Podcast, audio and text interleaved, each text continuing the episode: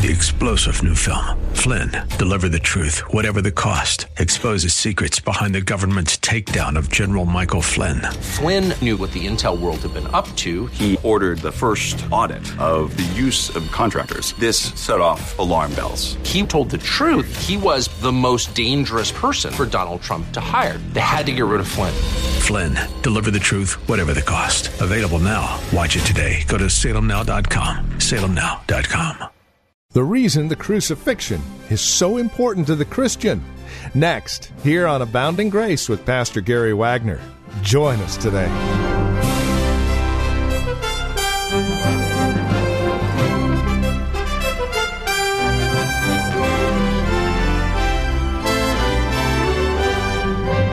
Greetings and welcome to Abounding Grace with Pastor Gary Wagner from Reformed Heritage Church in San Jose. You know, as deaths go, there have been billions of them throughout the course of human history. But the reason the death of Jesus is so important for you and I is, well, not just because of his death, but what took place afterwards. You see, if it just remained a death, then it wouldn't be worth talking about. But you see, there's a resurrection on the other side of this crucifixion. And that is what we're focused on today. Please join us. Jesus' Resurrection, Part 1. Here's Pastor Gary Wagner from Reformed Heritage Church in San Jose. Early in the morning, Sunday, April the 7th, AD 30, several women, including Mary Magdalene, Mary, the mother of James, came to the tomb to anoint the corpse of Jesus with preserving spices and ointments. But they found the stone rolled away from the tomb. The Apostle Matthew tells us that a bright and shining angel from heaven rolled it away, and that caused a mighty earthquake to impress the women with the revelation and the mystery and the majesty and the power of God in this particular event. The soldiers who were assigned to guard the tomb were paralyzed with terror at what this angel did. When the women went into the guarded tomb, they found that Jesus' body was gone, and the linen that wrapped his body was neatly folded at the place where he was laid. The women, as you might expect, were terrified, thinking someone had stolen Jesus' body, not really knowing what had happened. In the tomb, two angels appeared to them, and they told them that Jesus had risen from the dead, just as he proclaimed to them. Luke, in his account, verses 5 through 7, says this And as the women were terrified and bowed with their faces to the ground, the men said to them, that is, these angels in human form, Why do you seek the living one among the dead? He is not here, but he has risen. Remember how he spoke to you while he was still in Galilee, saying that the Son of Man must be delivered into the hands of sinful men and be crucified, and the third day rise again? Matthew records what the angel said like this And the angel answered and said to the woman, Do not be afraid, for I know you are looking for Jesus who has been crucified. He is not here, for he has risen just as he said. Come and see the place where he was lying, and go quickly and tell the disciples that he has risen from the dead. And behold, he is going before you into Galilee. There you will see him. Behold, I have told you. At that moment, the three women remembered Jesus' prophecy. Then they ran to tell the apostles and on their way, they met the resurrected Christ, who commanded them to go and tell the apostles and the other disciples. When they told them what the angels told them, no one believed them. Peter ran to the tomb to see for himself, but he was uncertain and astonished at what he saw. The Apostle John adds several other details that were remitted from Matthew, Mark, and Luke. So let's read together John chapter 20, verses 1 through 18. Now, on the first day of the week, Mary Magdalene came early to the tomb while it was still dark and saw the stone already taken away from the tomb. So she ran and came to Simon Peter and to the other disciples whom Jesus loved, and said to them, They have taken away the Lord out of the tomb, and we do not know where they have laid him. So Peter and the other disciple went forth, and they were going to the tomb. The two were running together. And the other disciple ran ahead faster than Peter and came to the tomb first. And stooping and looking in, he saw the linen wrappings lying there, but he did not go in. And so Simon Peter also came following him and entered the tomb, and he saw the linen wrappings lying there, and the face cloth which had been on his head, not lying with the linen wrappings, but rolled up in a place by itself. So the other disciple who had first come to the tomb then also entered and saw and believed. For as yet they said not understand for as yet they did not understand the scripture that he must rise again from the dead. So the disciples went away again to their own homes. But Mary was standing outside the tomb weeping. And so as she wept, she stooped and looked into the tomb, and saw two angels in white sitting on the, at the head of the one at sitting at sitting, one at the head and one at the feet, where the body of Jesus had been lying. And they said to her, Woman, why are you weeping? She said to them, Because they have taken away my Lord, and I do not know where they have laid him. When she had said this, she turned around and saw Jesus standing there, and did not know that it was Jesus. Jesus said to her, Woman, why are you weeping? Whom are you seeking? Supposing him to be the gardener, she said to him, Sir, if you have carried him away, tell me where you have laid him, and I will take him away. Jesus said to her, Mary. She turned and said to him in Hebrew, Rabboni, which means teacher. Jesus said to her, Stop clinging to me, for I have not ascended yet to the Father. But go to my brethren and say to them, I ascend to my Father and your Father, and my God and your God. Mary Magdalene came announcing to the disciples, I have seen the Lord, and that he had said these things to her. Also, Matthew 28 tells us that when the soldiers guarding the tomb reported to the chief priests about the angel.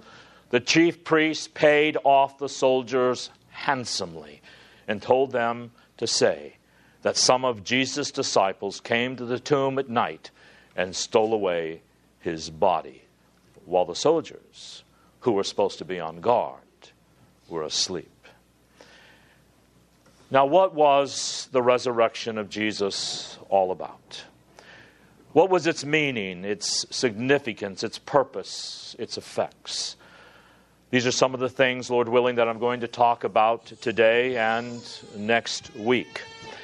But let me begin by reading to you a paragraph from our own doctrinal standards, the Westminster Larger Catechism, question 52, that asks, How was Christ exalted in his resurrection? And it answers, Christ was exalted in his resurrection, in that not having seen corruption in death, of which it was not possible for him to be held, and having the very same body in which he suffered, with the essential properties thereof, but without mortality and other common infirmities belonging to this life, really united to his soul, he rose again the third day by his power, whereby he declared himself to be the Son of God, to have satisfied divine justice, to have vanquished death and him who had the power of it, and to be Lord of the living and the dead, all which he did as a public person, that is, as a representative of us, the head of their church for their justification, quickening in grace, support against enemies, and to assure them of their resurrection from the dead at the last day. Now, the first thing I need to bring out about the resurrection of Jesus is that it is as historical as any other event in the life of Jesus. His birth was real, his baptism was real and historical, Every miracle he performed was real. Every word that he spoke was real and true. His suffering and his death were real, and his resurrection from the tomb was just as historical as anything else in his life. In other words, the way the church has always explained this is that he actually arose, and in the very same body in which he suffered. That is, the body that went into the tomb is exactly the same body that came out of that tomb, except it was transformed and glorified.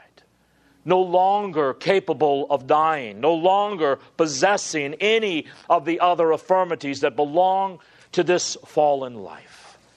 In other words, to say it simply, the resurrection of Christ was a physical, historical resurrection. When they went to the tomb, they found that his body was gone. It's amazing how many people tried to deny the fact that Jesus physically rose from the dead. One person said, Those make fools of themselves who try to deny the physical resurrection of Jesus. But the scoffers say that Jesus passed into a deep coma on the cross and the civil authorities were deceived into believing he was actually dead. The spear wound, merely superficial. And the coolness of the tomb revived him. And the, and the disciples nursed him back to health. And he survived for 45 days. And at the end of that time, he then really did die. And the whole story of his resurrection was prefabricated for the benefit of his disciples. And then the body was secretly disposed of to prevent any discovery of fraud. Arthur Custance brings out the absurdity of this view when he writes The difficulty which face anyone who seriously holds such a view are overwhelming, and more so as they are more carefully examined.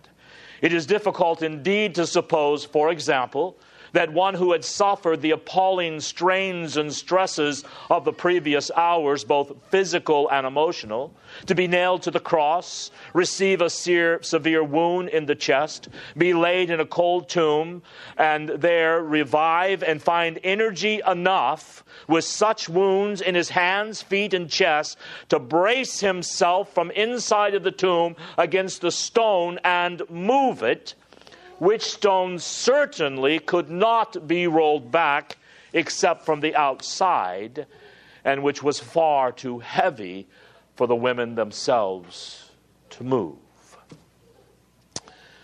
So, why do we believe that Jesus arose from the dead? Do we ask science to prove it? Do we ask archaeology to prove it?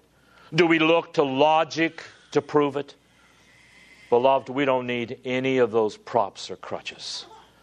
God has spoken. God raised Jesus from the dead. He said he died. Not to believe that irrefutable fact is to deliberately suppress the inescapable truth in unrighteousness. Now, I made the point that Jesus arose in the same body in which he suffered, a physical body. And it's important to constantly bear that out, to make that emphasis.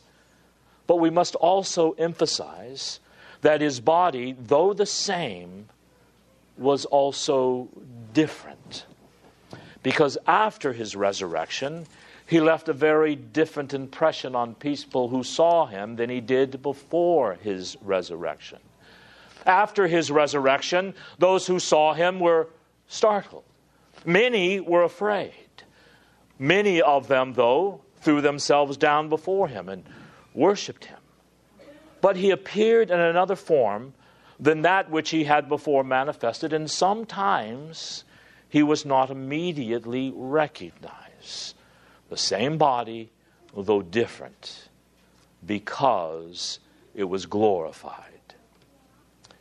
Now, Lazarus arose from the dead through Jesus' ministry.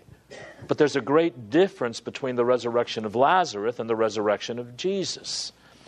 Because when Lazarus was raised from the dead, he went back to his former earthly sphere of life and continued living with his family, Mary and Martha, as he had always done.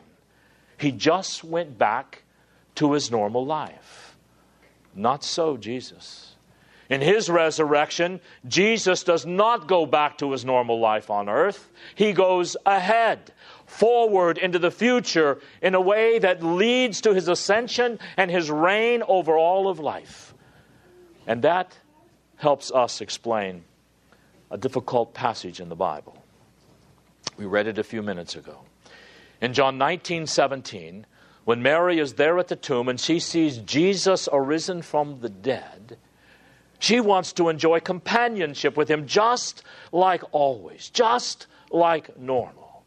And Jesus says to her, Don't touch me, for I am not yet ascended to my Father.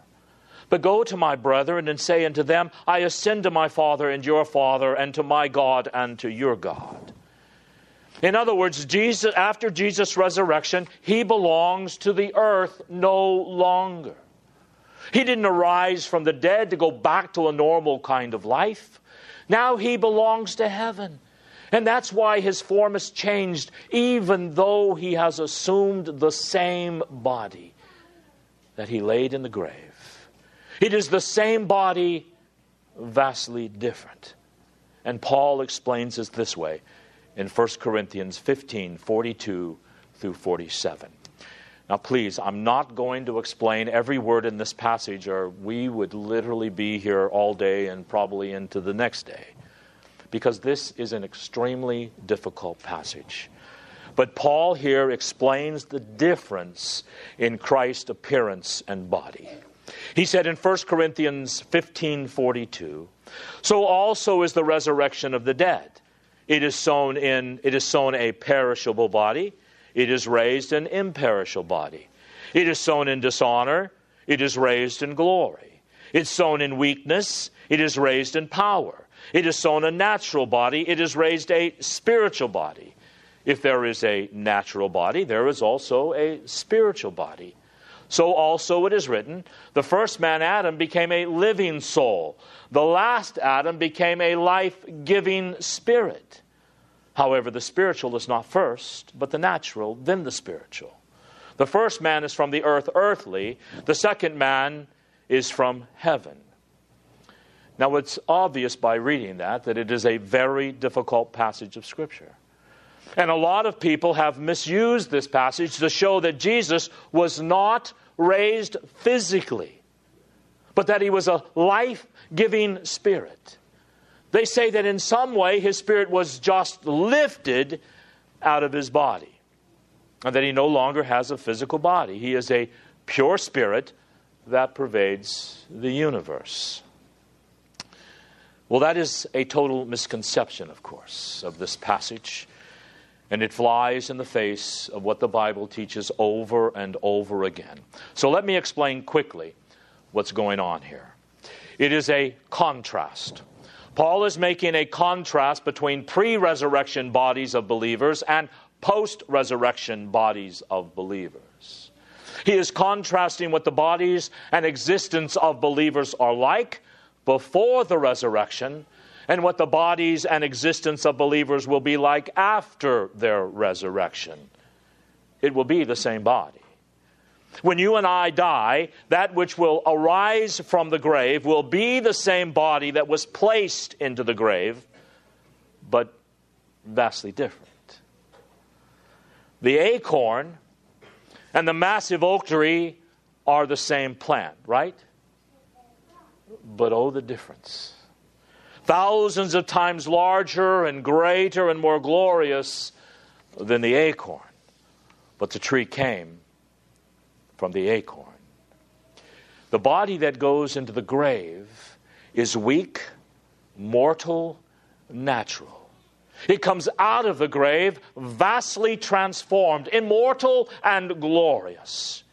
You see, there is a continuity between our pre resurrection bodies and our post resurrection bodies. But there is also a dramatic and miraculous discontinuity. Because when we are raised from the grave, everything, body and soul, is transformed. In fact, the nature of our bodies and existence here on this side of the grave is determined by the body and existence of the fallen Adam. And that's why life is called natural. The word natural means our bodies in this life have the characteristics that characterized Adam's life after the fall weakness, corruption, mortality. But when we are raised from the dead, that new body of ours will be determined by that of the last Adam, the Lord Jesus Christ. Now, let me read to you some other passages concerning the nature of Christ's resurrected body. Turn to 1 Corinthians 15 45, and you see this phrase that people have very often twisted. It says, The last Adam becomes a life giving spirit. The last Adam is Christ. And it's talking about his resurrection when he became a life giving spirit. In 2 Corinthians 3:17 it says, "Now the Lord is the Spirit." That is the Lord Jesus Christ is the Holy Spirit of God, and where the Spirit of the Lord is there is liberty. Those are obviously difficult passages, but when you see them in their context, you see that he is not obliterating the differences of the persons between God the Son and the Holy Spirit. It is a historical distinction. That is, whenever, wherever the Son of God is, the Holy Spirit is. These persons are different, their presence is the same. And when the Holy Spirit raised Jesus from the dead, it made him spiritual with a capital S. Now, spiritual in the Bible doesn't mean something you can poke your hand through, something that is not as real and solid as a physical mass. That is not what the word spiritual means. The word spiritual means in the Bible spirit produced, spirit filled, spirit transformed, spirit qualified. That is the nature of the Lord Jesus Christ now in heaven completely transformed and filled and qualified with the Spirit of God. So that now, wherever the Spirit of God is, the Son of God is. We're going to have communion here in a few minutes. And we're going to talk about the Son of God being present with us. Why? Because the Holy Spirit is here. And whatever the Holy Spirit is, there the resurrected Christ is. Now, I hope I didn't make things worse by explaining these things to you. But I want you to see that this passage in 1 Corinthians 15 doesn't refute the historical and the physical nature of the resurrection of the Lord Jesus Christ. There is another verse, 1 Corinthians 15 22, that I want us to look at, which states, For as in Adam all die, so also in Christ all shall, all shall be made alive. Now, let me rearrange the words without twisting the text, and, but, but to hopefully make it a little more clear for all of you. Says, For all who are in Adam die, so also who are in Christ shall be made alive. Now, you have in this verse one of the most important phrases in all of the New Testament in Christ. Beloved, you should all do a study of it sometime. In Christ. Everything in the Bible is related to that. Everything we have as Christians, we have because of our vital union in Christ.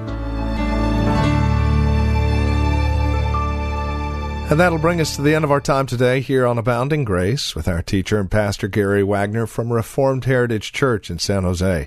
Thank you for joining us today. It's our hope and prayer that we've been able to encourage you in Christ and stimulate your walk in Him. To address questions, comments, prayer requests, or concerns, please call or write to us. We'd love to talk with you. 408 866 5607 is our phone number 408 866 5607. You're also welcome to visit our website. Drop us an email when you do, reformedheritage.org. Real simple, reformedheritage.org. A lot of information there about who we are. We would invite you again to stop by, reformedheritage.org. Or if you're writing to us, the address is PMB, Post Mailbox 402, and the address is 1484 Pollard Road, Los Gatos, California 95032. That address can be found on our website, reformedheritage.org, or again, simply call 408 866 5607. Copies of today's program are just $5. Mention today's date and we'll get a CD out to you. And please remember that we are listener supported which means when you link arms with us financially, we're able to continue the ministry here on this station. It's a great way to study God's Word together, isn't it?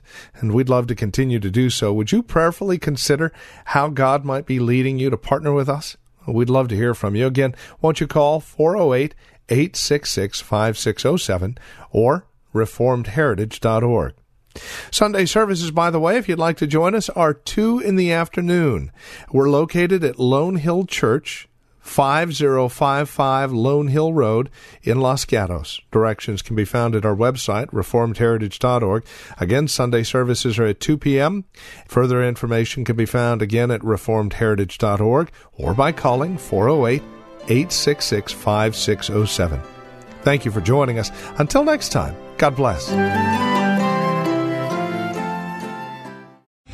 Three star general Michael J. Flynn, head of the Pentagon Intelligence Agency, knew all the government's dirty secrets. He was one of the most respected generals in the military. Flynn knew what the intel world had been up to, he understood its funding. He ordered the first audit of the use of contractors. This set off alarm bells. The explosive new documentary, Flynn, Deliver the Truth, Whatever the Cost, uncovers the facts behind this scandal. Flynn told the truth. He was the most dangerous person for Donald Trump to hire. I find out the worst enemy that I'm going to face in my life is right here in America. They took my assessment and they wanted me to change it. And I was like, I'm not changing it. They had to get rid of Flynn. With in depth interviews, archival footage, and never before seen personal records of the man behind the headlines. I just felt like I was drowning. Flynn, deliver the truth, whatever the cost. Available now. Watch it today. Go to salemnow.com. Salemnow.com.